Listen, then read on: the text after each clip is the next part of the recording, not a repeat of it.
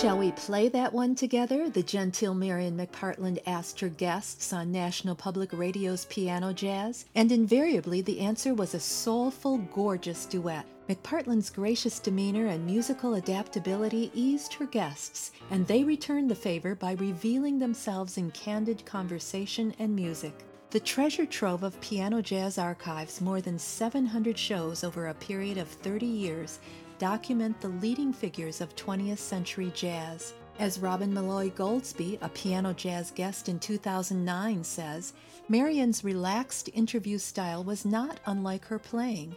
She spoke to each guest like a long lost friend. Born in England, McPartland trained in classical piano at the Guildhall School of London, but dropped out to play jazz, entertaining the troops in World War II.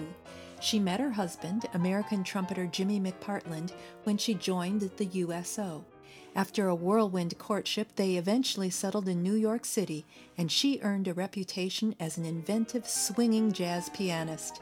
Throughout McPartland's trailblazing career, she cultivated support for other women in jazz. She had female guests on piano jazz. She sat on the board of the Kansas City Women's Jazz Festival.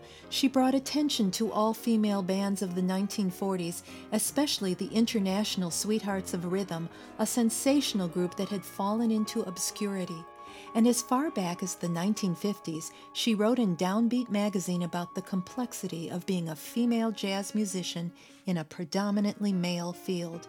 Marian McPartland was an icon, showing that it is possible to bring a women's voice to a male dominated chorus. Like Marian McPartland, WRCJ presents the best in music, whether it's classical or jazz.